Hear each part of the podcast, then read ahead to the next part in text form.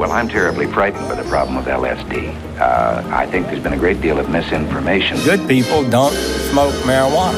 Don't criticize what you can't understand. There is nothing smart, there's nothing uh, uh, grown up or sophisticated in taking an LSD trip at all. They're just being complete fools. Right, exactly. And that's one of the components of the LSD experience the understanding that there is no they, there's no other. It is all one. One that would engage in this or indulge in this is just a plain fool. Welcome to the psychedelic psychedelic psychedelic renaissance podcast.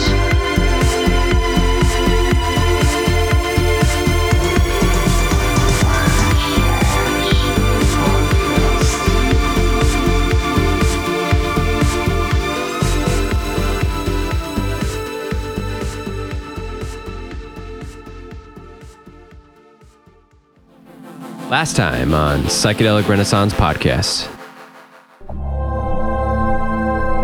Like I've been addicted to opiates since 2003. I broke my ankle June of 2003 and uh, started with tramadol, worked its way up to Percocet and Vicodin, and eventually I found myself uh, taking OxyContin and uh, yeah.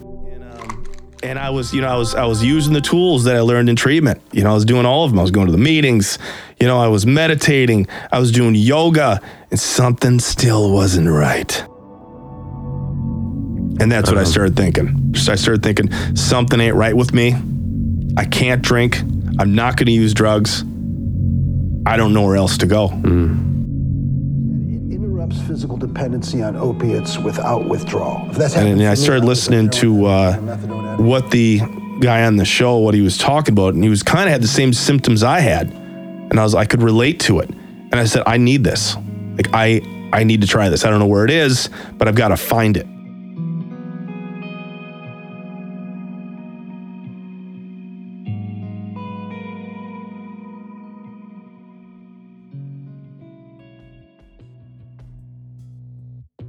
So I had to be at this room. I got a number for him and I sent it to him. And next thing you know, I got a call and it was a guy named Anthony. And he said, Hey, uh, this is Anthony. Your, your family reached out to me. He said, You're down in Costa Rica looking for some iboga. And I said, I am. He said, Okay, you're going to do this. You're going to go to this town or this village and you're going to be there at 7.30 at night and the shamans will find you. And I said, Okay, I'll be there.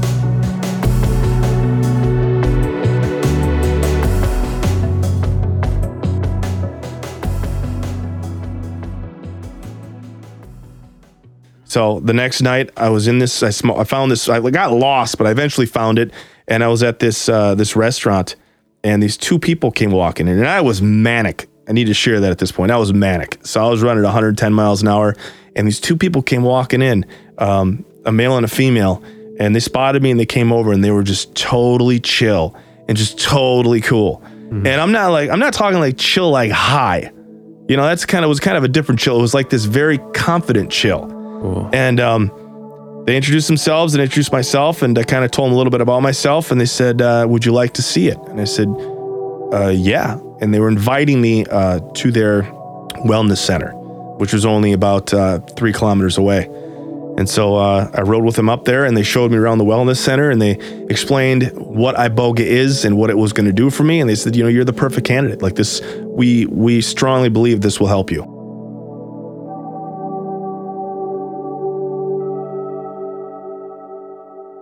Can you explain a little bit of how they broke down what Iboga could do for you and, and what your scen- uh, someone in your scenario? Uh, yeah, it was. Uh, they said that even with sobriety, your brain is now it's miswired. You've got chemicals in your head, and they're they've you've thrown off their balance. So the, your equilibrium, as far as chemicals goes, is is just all fucked up. And it's great that you're sober. It's great that you're off those chemicals, but the chemicals in your head don't know that, and they're not going to rebalance themselves out. They need a they need a hard reset. Like when your when your router's messed up in your house. This is what the brain looks like under the acute influence of psilocybin or magic mushrooms. The brain sort of is shaken up and sort of rewired, right? So a lot of these regions that before weren't talking to one another are now talking at excess. And so you can kind of think about this as adding a lot of flexibility to your brain and, and resetting your brain. They said it's going to be uncomfortable. It's a ridiculously brutal experience, and all. But it's rough. I mean, you're nauseous as fuck. You're dizzy.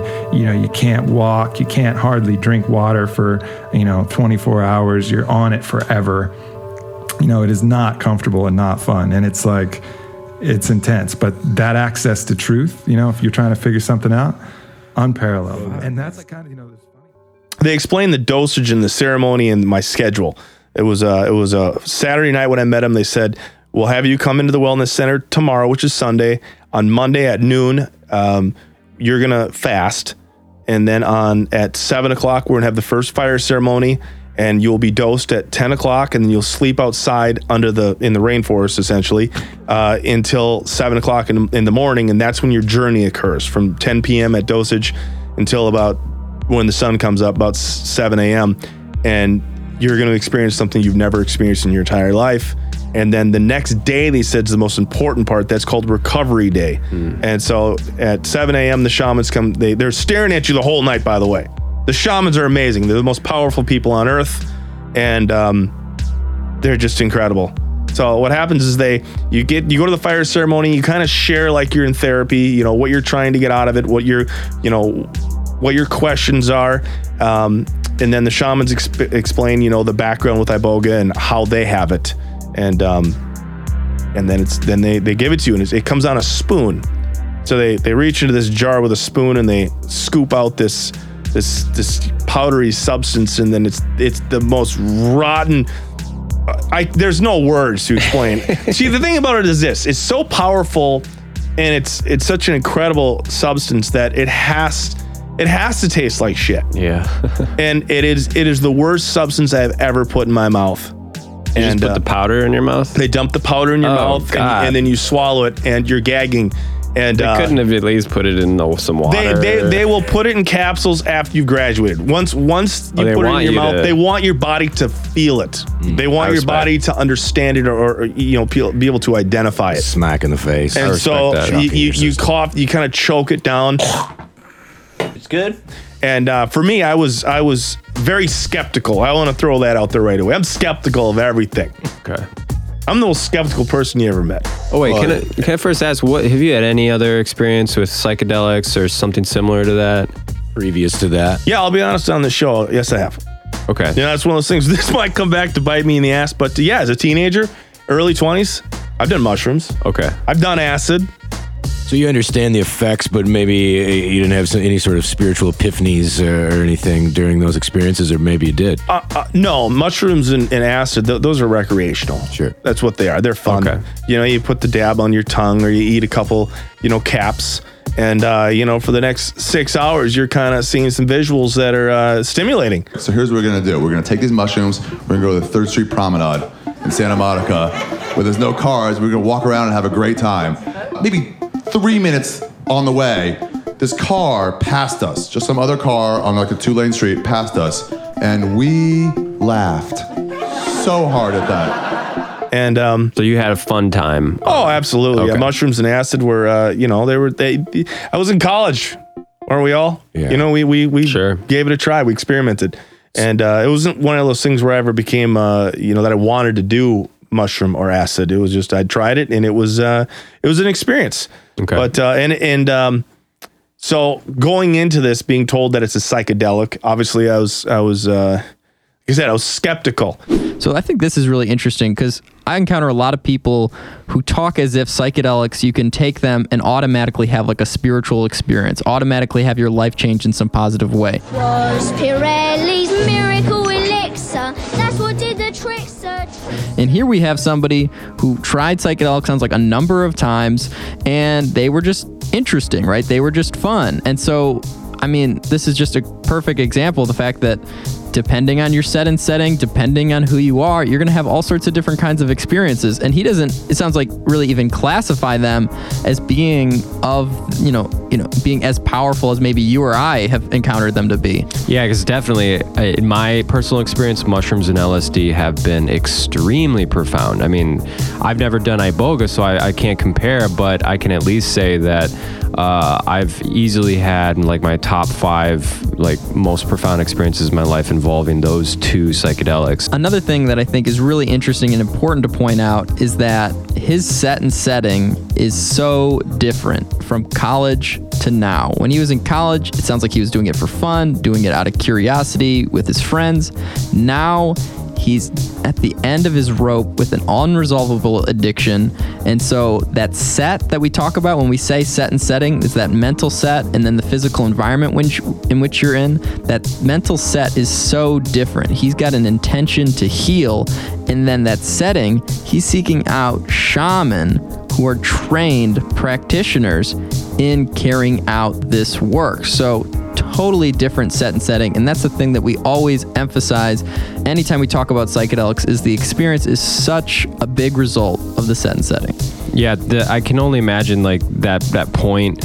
Even just getting to Costa Rica and meeting the shamans under those circumstances, when you're like looking at these people who are you know about to give you drugs, except it's in a in this like very like non-judgmental, non-ego kind of uh, vibe.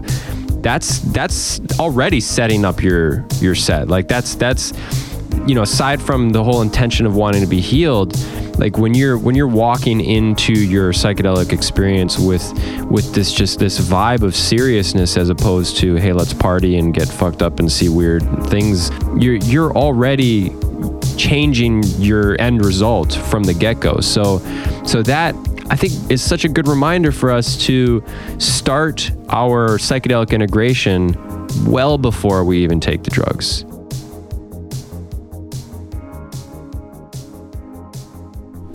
And I'm going to be honest, I'm the kind of guy that if you're trying to sell me snake oil, I'm going to tell you to fuck off.